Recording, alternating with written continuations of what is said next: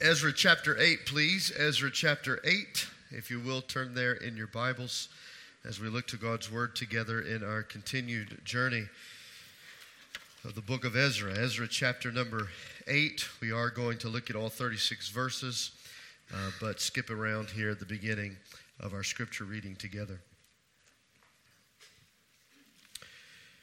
Ezra chapter 8 and verse number 1. Uh, these are the heads of their fathers' houses, and this is the genealogy of those who went up from me, or with me, from Babylonia in the reign of Artaxerxes the king. Go down, if you will, to verse 15.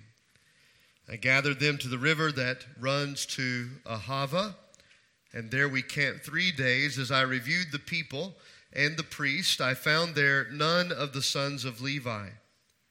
Then I sent for Eleazar, Ariel, Shemaiah, Elnathan, Jarib, Elnathan, Nathan, Nathan, Zechariah, and Meshullam, leading men, and for Joiarib and Elnathan, who were men of insight, and sent them to Iddo, the leading men at the place of Casiphia telling them what to say to Iddo and his brothers and the temple servants at the place of Casiphia, namely to send us ministers for the house of our God. And by the good hand of our God on us, they brought us a man of discretion, of the son of Mahli, the son of Levi, the son of Israel, namely Sherebiah, with his sons and kinsmen. Also Hashabiah, and with him Jeshaiah of the sons of Merari, with his kinsmen and their sons. Twenty.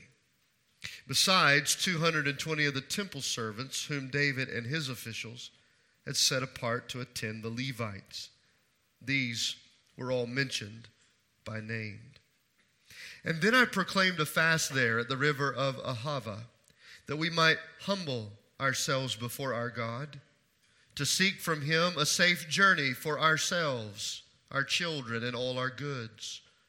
For I was ashamed to ask the king for a band of soldiers and horsemen to protect us against the enemy on our way, since we had told the king, The hand of our God is for good on all who seek him, and the power of his wrath is against all who forsake him. So we fasted and implored our God for this, and he listened to our entreaty. If you would go down to verse 31.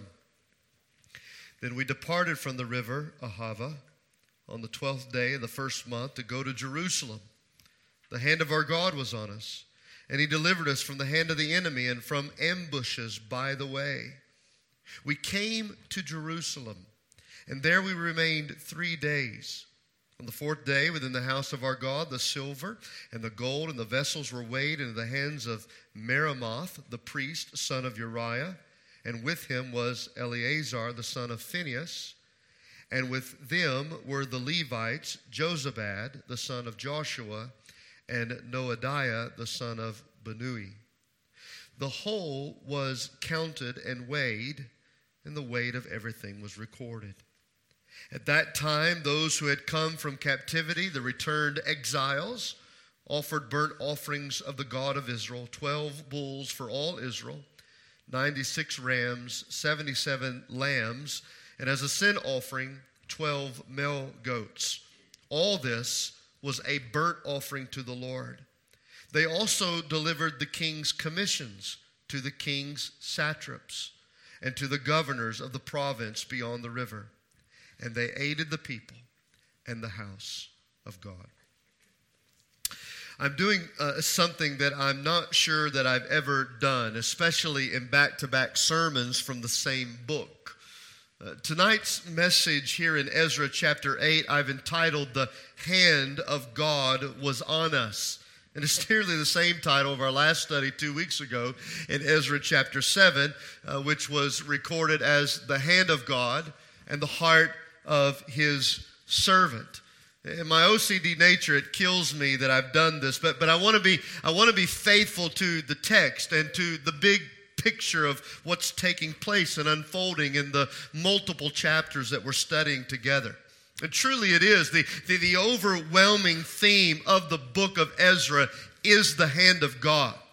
It's the hand of God and how his hand moves to accomplish all his purposes. And we've seen that on every chapter of this book, beginning in verse 1 of chapter 1, when the hand of God stirred the spirit of King Cyrus to allow the first wave of Jews to return from Babylonia to Jerusalem. And of course, the hand of God has been seen over and over again, which each uh, step of obedience from the children of Israel at this point. Well, it was back in chapter 7 that we see the actual phrase, the hand of God, appearing over and over again. In fact, it was that phrase, the hand of God, which identified uh, Ezra and his leadership, his character. He had the hand of God on his life. It was due to the hand of God on his life that King Artaxerxes granted Ezra all that he requested, uh, namely to take 80 years later another wave, a second wave of Jews back to Jerusalem. And now we come to chapter 8, and the theme of the hand of God continues. And so let's, let's look at our verses together. Beginning verses 1 through 14, what we see here largely is, a, is, a, is another list of names. These are family names. And like those returnees in the first wave recorded in Ezra chapter 2, we have the returnees in the second wave recorded here in Ezra chapter 8. That's why he begins in writing in verse 1 these are the heads of their fathers' houses, and this is the genealogy of those who went up with me. So, in this list of names, we have family names that returned with Ezra in Ezra chapter 8 during this second wave of returnees back to Jerusalem. Now, what I find interesting is that when you compare the two lists, all right, the list in Ezra chapter 2 uh, which was the returnees that came back under the leadership of Zerubbabel. And now, 80 years later, the returnees in Ezra chapter 8 under the leadership of Ezra. Uh, when you compare these two lists, you'll find that many of these in the second wave are, in actual fact, from the same families as those who returned in the first wave 80 years earlier. Now, I took the painstaking efforts to affirm that in writing this afternoon everything in Ezra chapter 2, everything in Ezra chapter 8, crisscrossing the lines, circling all the families, and showing us that nearly every family, not all, but nearly every family is accounted for again. Now, I bring that to our attention because if you'll remember, most did not return the first time. And the ratio that I gave you was one in six Jews returned in that first wave, which approximately accounted for about 50,000 people. 50,000 people came with Zerubbabel the first time back to Jerusalem. So one in six, which, which speaks volumes as to what was probably occurring, especially among the families. Think about it like this families were divided. Maybe one brother goes and another brother stays. Uh, two children go, three stay behind. So, so what you have is one in every six returning, families being divided. Some were following the leadership of the Lord, but most, most stayed back in the comforts of their new life in Babylon. And those who did stay back, they did so because they did not want what it meant to live in Jerusalem as God's chosen people. But isn't it interesting that after all these years of waiting, after all these years of wondering if other family will ever obey the Lord, the time finally came that many of these families in Ezra chapter 2 experienced the joy of seeing their loved ones in Ezra chapter 8 return home. Now, granted, a generation has nearly passed, and some of the first wave were near death, if not dead already. But it doesn't change the fact that certain people in the family, grandchildren, cousins, those who were related, certain people in the family finally returned to where they were supposed to be, albeit 80 years later. Now, friends, I mention this to us because in this just description of what took place, it should give all of us hope. Hope. Because some of us may go through our entire life never experiencing or seeing our children come to faith in Christ. Or maybe that brother.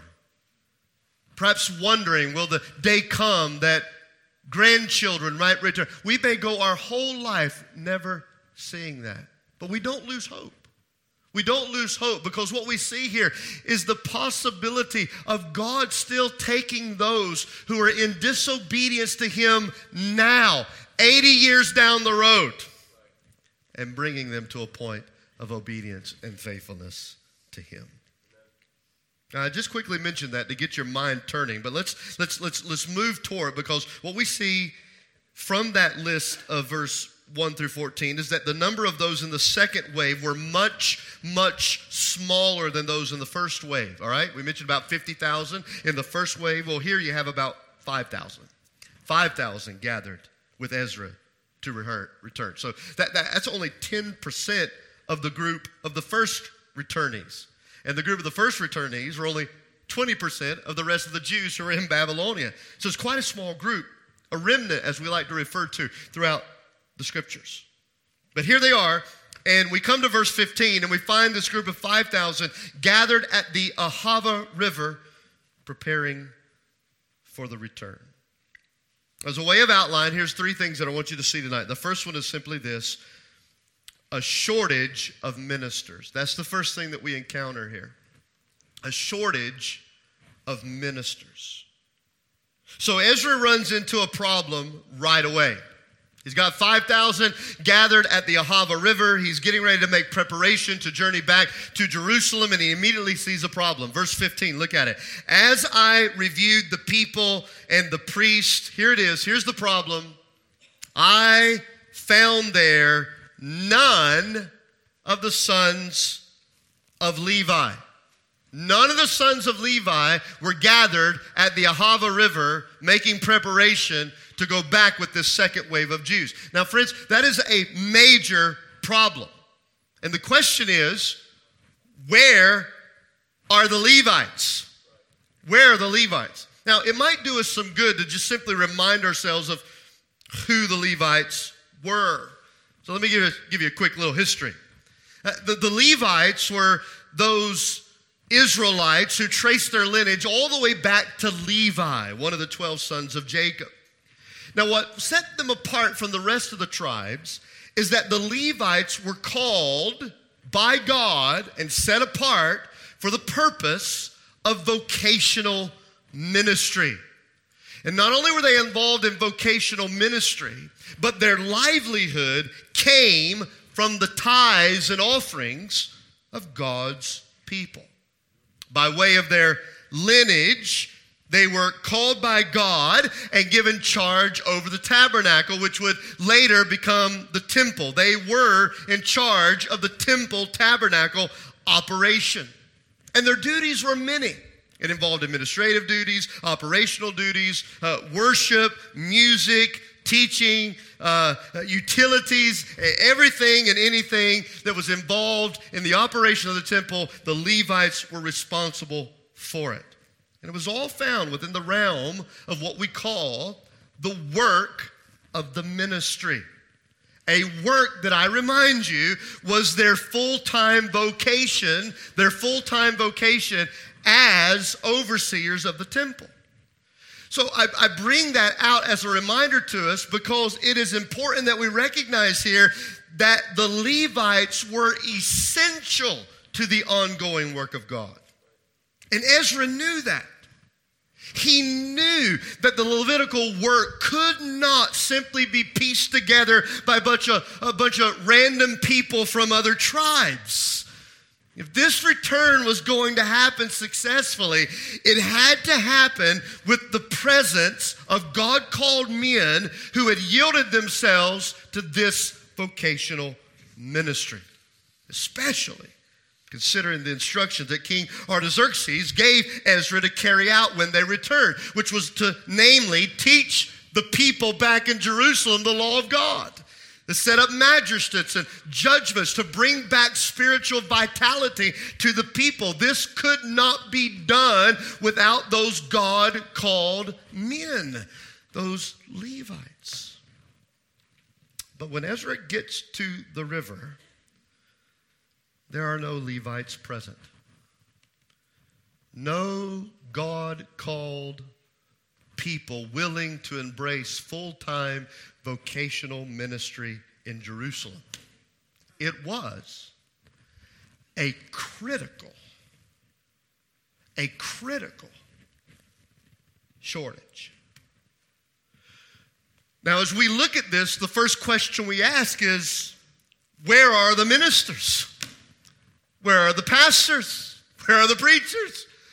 Where are the temple workers? Where are the Levites? And then naturally, we have a second question that follows Why aren't they there at the Ahava River?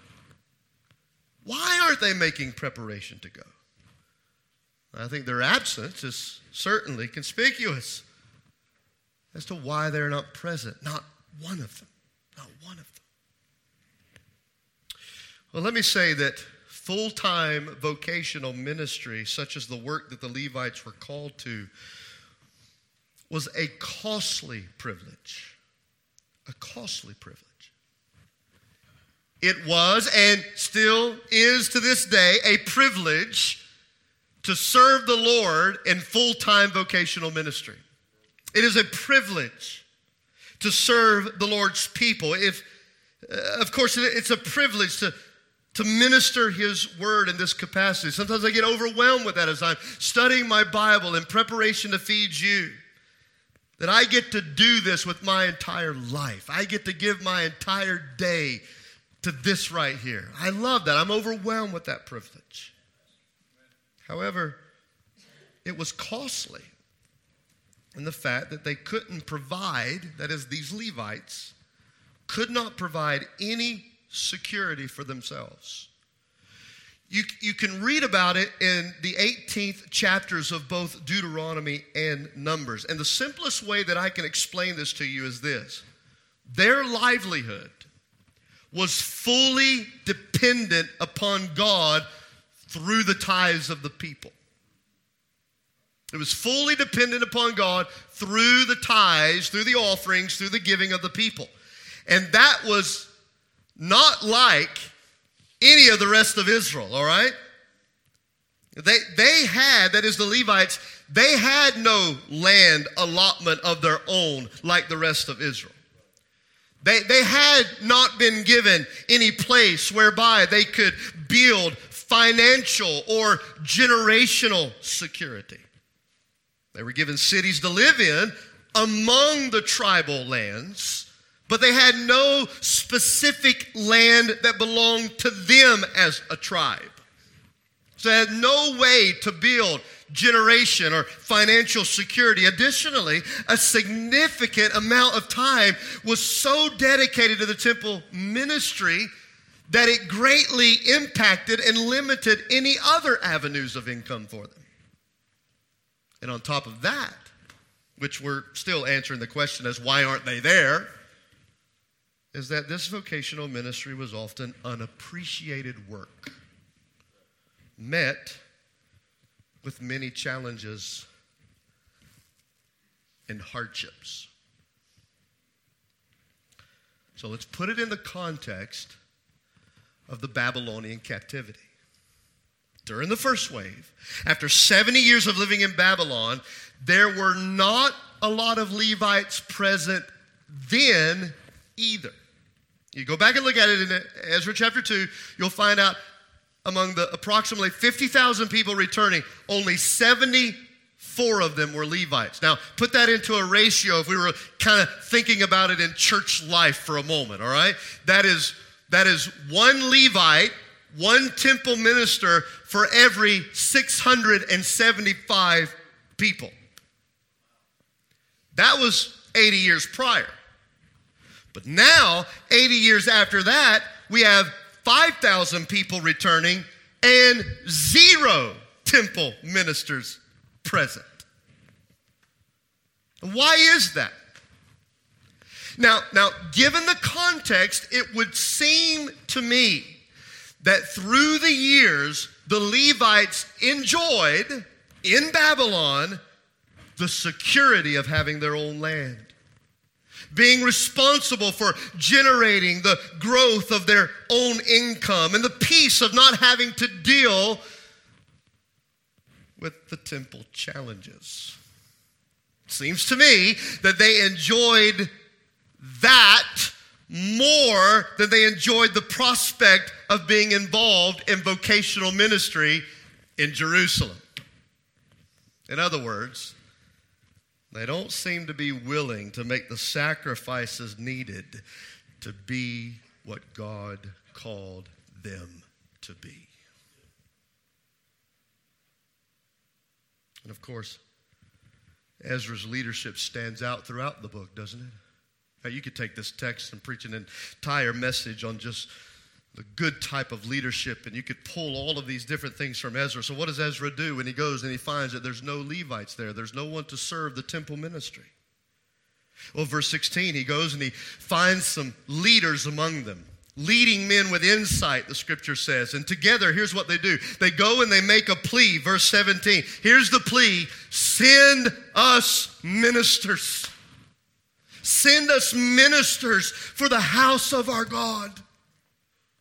Send us ministers. Send us Levites. Send us temple workers. Send us men who are willing to sacrifice the comforts of Babylon so that they can go with us to Jerusalem and serve in vocational ministry in the house of our God. I find the plea in verse 17 very similar to the Macedonian call that Paul received in Acts chapter 16. Many of us in our small groups, our discipleship groups, just recently looked at that passage. Acts chapter 16 and verse 9, a vision appeared to Paul in the night. And the vision was a man of Macedonia standing there urging Paul, saying, Come over, come over to Macedonia and help us. Come and help us. Come and help us. Send us ministers. We need workers for the house of our God. It was a crisis. But let me just add here that a shortage of ministers is not unique to just that particular time in history. Today, the average clergy member is about 57 years of age on average. Compared to 20 years ago when the last research was done, and the average age of ministers in that day were about the age of 50. So you can see over time that age is growing while the number of young people are diminishing in terms of vocational ministry. Fewer young adults today than ever are enrolling in seminary. The 2019 research done by a partnership between Lifeway and Barna, which is the last time any research like this has ever done, it showed how many evangelical churches were closing. And that particular year, it recorded as a growing trend leading up to that point that in 2019, compared to the rest of the years that they've done, 4,500 evangelical churches a year are closing their doors. And when it comes to pulpits, there are more opportunities than there are applicants. more stepping out of the pulpit than there are stepping into the pulpit. We have a crisis today. I came across a, an article in my study this week from the, uh, the Wall Street Journal entitled Houses of Worship Face Clergy Shortage. It's written back in February. Uh, let, me read just a few portions that I've highlighted along the way. For eight years, Keith Mudiapa accepted the challenges of serving as a pastor at his Minneapolis church. The 70 hour work weeks, the low pay, the calls from parishioners at all hours of the day, in exchange for the joy of seeing people come to the faith. But the rewards of the job were tough to come by. Late last year, Mr. Mudiapa quit and moved with his wife and children to Florida. He now works at a bank. I decided, he said, I wanted to take care of my family. And I don't think I could continue to do that in a church setting. Uh, the article goes on to say that though no national data about clergy exists from year to year. There was an October study done from the Barna Group, and they found that 38% of pastors were seriously consider leaving full time ministry, which was up 30% from just two years prior. It goes on to say that among pastors under the age of 45, which I want to remind you would include me, Nearly half were considering quitting. Half. The article says clergy leaving the pulpit now have more options than they did over a quarter century ago. In addition to those making wholesale career changes, some go into chaplain roles. Others are moving to nonprofits, which usually have more limited hours and better emotional expectations. The article closes by going back to this former pastor, Mr. Mudiapa, said he works regular hours now in Florida and he earns almost 40% more income. His wife, who also worked at the church in Minneapolis with him, can now stay home with their children. He says, You feel guilty spending time with your family as a pastor because there are a lot of other needs. But now I'm enjoying the weekends. The weekends used to be so chaotic for our family. You see, these things are not just happening. Thousands of years ago in our study of church history, they're happening today. And what can we do about it? Well, we can pray. In fact, one of the only prayer requests you'll ever find Jesus given is about this very thing right now. Matthew chapter 9. Pray, pray, please pray that the Lord of the harvest will send out more laborers into his harvest. We can pray. We can support any endeavor that we might engage in as a church to train more men for vocational ministry. 2 Timothy 2 2 tells us that the things that we have learned, we need to pass those things on to other faithful men who will now go out and teach others also in the pulpits that God makes available to them. We can pray, we can support the training, but we can also be willing ourselves. Be willing ourselves. Not as something fun to do on the side not because you wanted to be in charge of a group of people or retirement's coming, I can't think of anything else to do. No, but to embrace the full calling. To, to do what Isaiah said Here am I, Lord, send me. It begins with that. That's the whole point of 1 Timothy 3 and verse 1 when he says, Those who desire the office of an overseer, a pastor, an elder. Not, not desire it for selfish purposes, but those who are willing to do it. That's the intention of the word desire. The, the first thing is you got to be willing. Willing to be whoever God wants you to be, willing to do whatever God has called you to do, at whatever sacrifice it Ezra pleaded, Send us ministers for the house of our God. And notice what happened. Look at verse 18. And by the good hand of our God, they brought us, and he names here, some sons of Levi. In fact, the number ended up being 38. 38 who willingly gave up their comfortable situation in Babylon to be who God had called them to be in Jerusalem. And do you know why they willingly returned? Because the hand of God moved them to do so. The hand of God moved them to do so. I, I just have to ask this night is it possible that God may be calling you to vocational ministry? There's a crisis. There's a shortage. Could God be calling you? Well, let me tell you something about the job from one who's been doing it for a little while.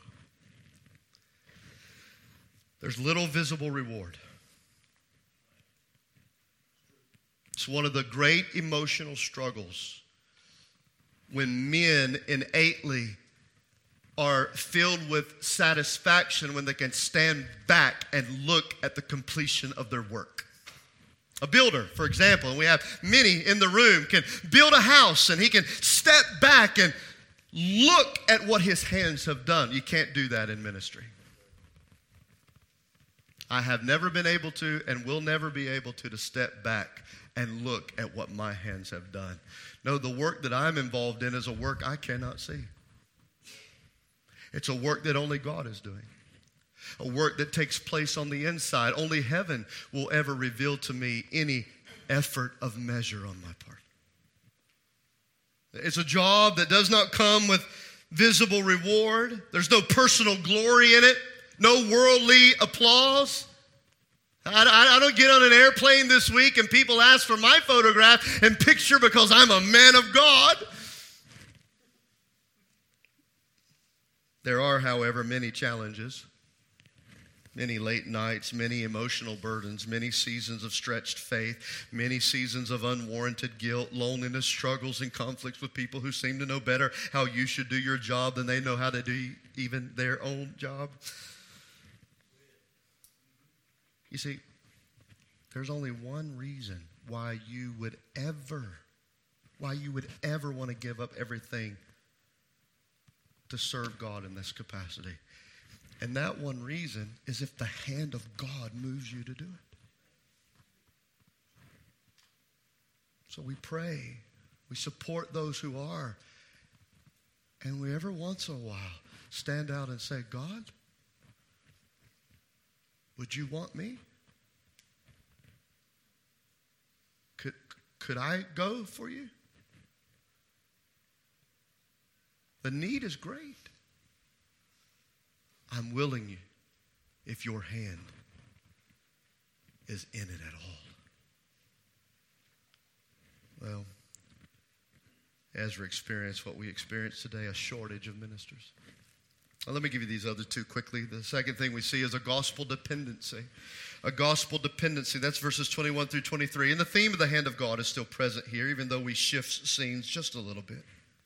He's gathered 5,000 people. He has 38 temple ministers ready to make the journey.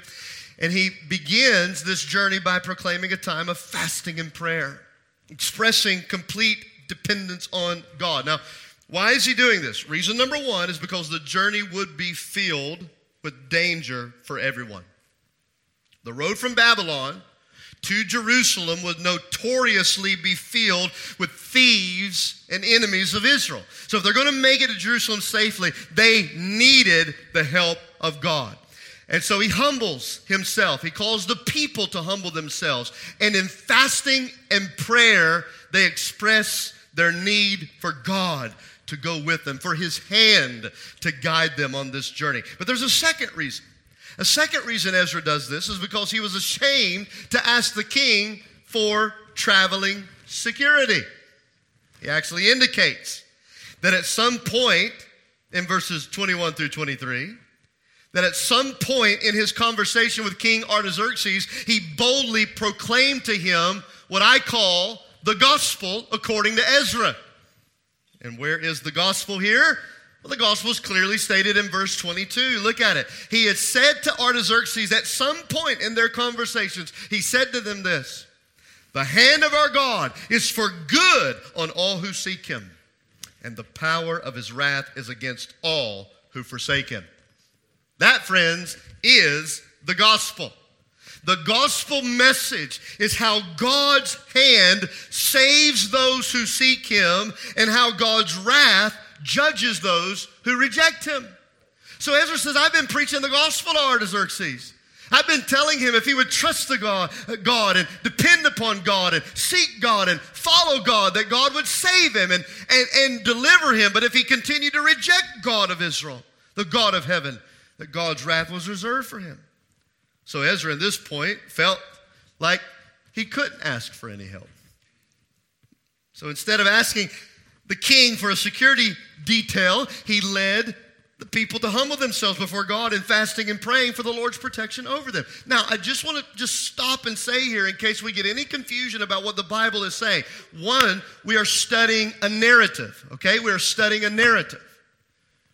Uh, what is being done here, what is, what is taking place, is not necessarily something that is prescribed. It's just telling us what happened. And the point that I, I, I bring this out, uh, the reason I bring this out is because if Ezra would have asked for a security de- detail, it doesn't mean that he wasn't depending on God. It's not what it means. In fact, uh, during the next wave of returnees, you'll see Nehemiah in Nehemiah chapter 2 make such a request himself.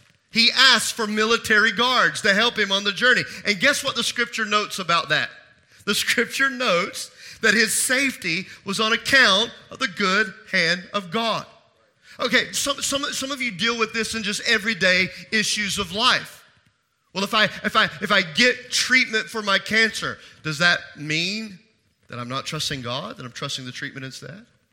If I take medicine for my mental health issues, does that mean I'm trusting the medicine and not trusting God? That's not what that means. Here we have two examples where Ezra felt like Ezra felt like he couldn't ask for help, that God didn't want him to ask for help. Nehemiah felt like God did want him to ask for help. And guess what God said about both of them? My hand was on both of them. My hand was in both of their situations. Okay, so, so, so don't misunderstand this. There is no spiritual contradiction between the two conclusions. This portion of Ezra's leadership is to perhaps show us that receiving the gospel launches us out into a journey of faith.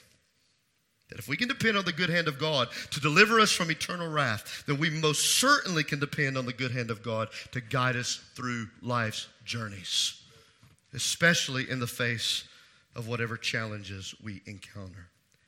And how is it that we face those challenges? Well, with the same approach that we face our eternity gospel dependency. Gospel dependency. You see, perhaps the heart of this is this question Do we really believe what we say we believe? Do we really believe what we say we believe? So, in Ezra's case, it was important for his witness to the king that he show a gospel dependency in the goodness of God, that his faith was in God alone. So, so, he didn't feel compelled to rely on the king's resources, he felt compelled to trust the gospel of his God. The good hand of God will be on us, whatever he wills. So we see here a gospel dependency. And here's the third thing the third thing is a safe deliverance a safe deliverance. So we see a shortage of ministers, uh, a gospel dependency, and thirdly, a safe deliverance. And the deliverance covers from verse 24 all the way to the end, verse 36. In fact, the entire narrative of Ezra chapter 8 can be followed in these segments. If you have your Bible still open, kind of, kind of look at these verses for a moment. Verse 15, here's the first segment. Uh, I gathered them to the river. All right? That's the first thing Ezra says. That's the first thing. I gathered them to the river. Second segment, verse 21, I proclaimed a fast there. Third segment, verse 30, 31, then we departed from the river. All right, fourth segment, verse 32, 32, we came to Jerusalem. We came to Jerusalem. So here, here's the segments. We gathered by the river, we proclaimed the fast, we departed from the river, and we came to Jerusalem. They made it. They made the fourth month journey. They arrived. And, and how was it that they came? Verse 31 tells us the hand of our God. The hand of our God was on us, and He delivered us from the hand of the enemy and from ambushes along the way. It is a reminder that there is safety in the hand of God. Safety in the hand of God. Their gospel dependency gave them safe deliverance. You see, this text is our own journey of faith. It's our own journey. It's your journey. It's my journey of faith. Gospel dependency today will ensure safe deliverance. Gospel dependency will ensure a safe deliverance. That is, one day we who have sought the good hand of God will arrive safely in Jerusalem, the new Jerusalem, the glorious city of God. And what do they do when they arrive? Verse 31 to 36. They worshiped, they delivered the king's instructions, and they immediately began helping the people and serving the house of God. They did what God called them to do. I want to close with three points of application, three reflections, and then we'll pray. Here they are. Number one. Note from this text that God works through willing people. God works through willing people. Again, 20% of the population of Jewish people in Babylon returned in the first wave. Only 10% of those who returned the first time returned the second time. But that was the remnant of God. Small, nothing significant, but yet those willing people were the very people God used to bring Jesus into the world. Think about that for a moment. Sure, there weren't a lot of Levites willing to follow God's call into vocational ministry, but 38 were. And God used those 38 to fulfill his purpose. You see, the question this evening is not how many of us will. No, the right question is will you? will you? Will you be faithful? Will you obey? Will you willingly yield your life and your marriage and your family to whatever God wants to do in your life? Will you serve Him? Will you give to Him? Will you hold nothing back from Him? You see, God advances His kingdom through a small group of nobodies who are just willing to serve. God uses willing people. The second point that I want us to leave with is this God delivers those who seek Him. God delivers those who seek Him. The hand of our God is for good on all who seek Him, and the power of His wrath is against all who forsake Him. Humble yourself, fast, pray, seek the face of God. For whatever challenge is in front of you, God promises to deliver those who seek Him. And then, number three, nothing is more important than the hand of God on your life. Nothing is more important than the hand of God on your life. You see, the hand of God brought them full time ministers. The hand of God gave them safety on their journey. And the hand of God brought them all the way home to Jerusalem. Nothing is more important than the hand of God on your life. I don't know what all God has in store for me,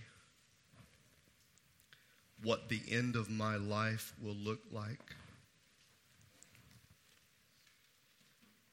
But I do hope in the generations to come that when they're looking at the names of the families who serve the Lord. That perhaps somewhere down the line, it will be said that the good hand of God was on his life. The good hand of God was on his life. And absolutely nothing greater could ever be said. I wonder tonight are we positioning our own lives in such a way that our children know, that our neighbors know that the good hand of God is on our life? It is the most important thing. Let's stand together for prayer tonight.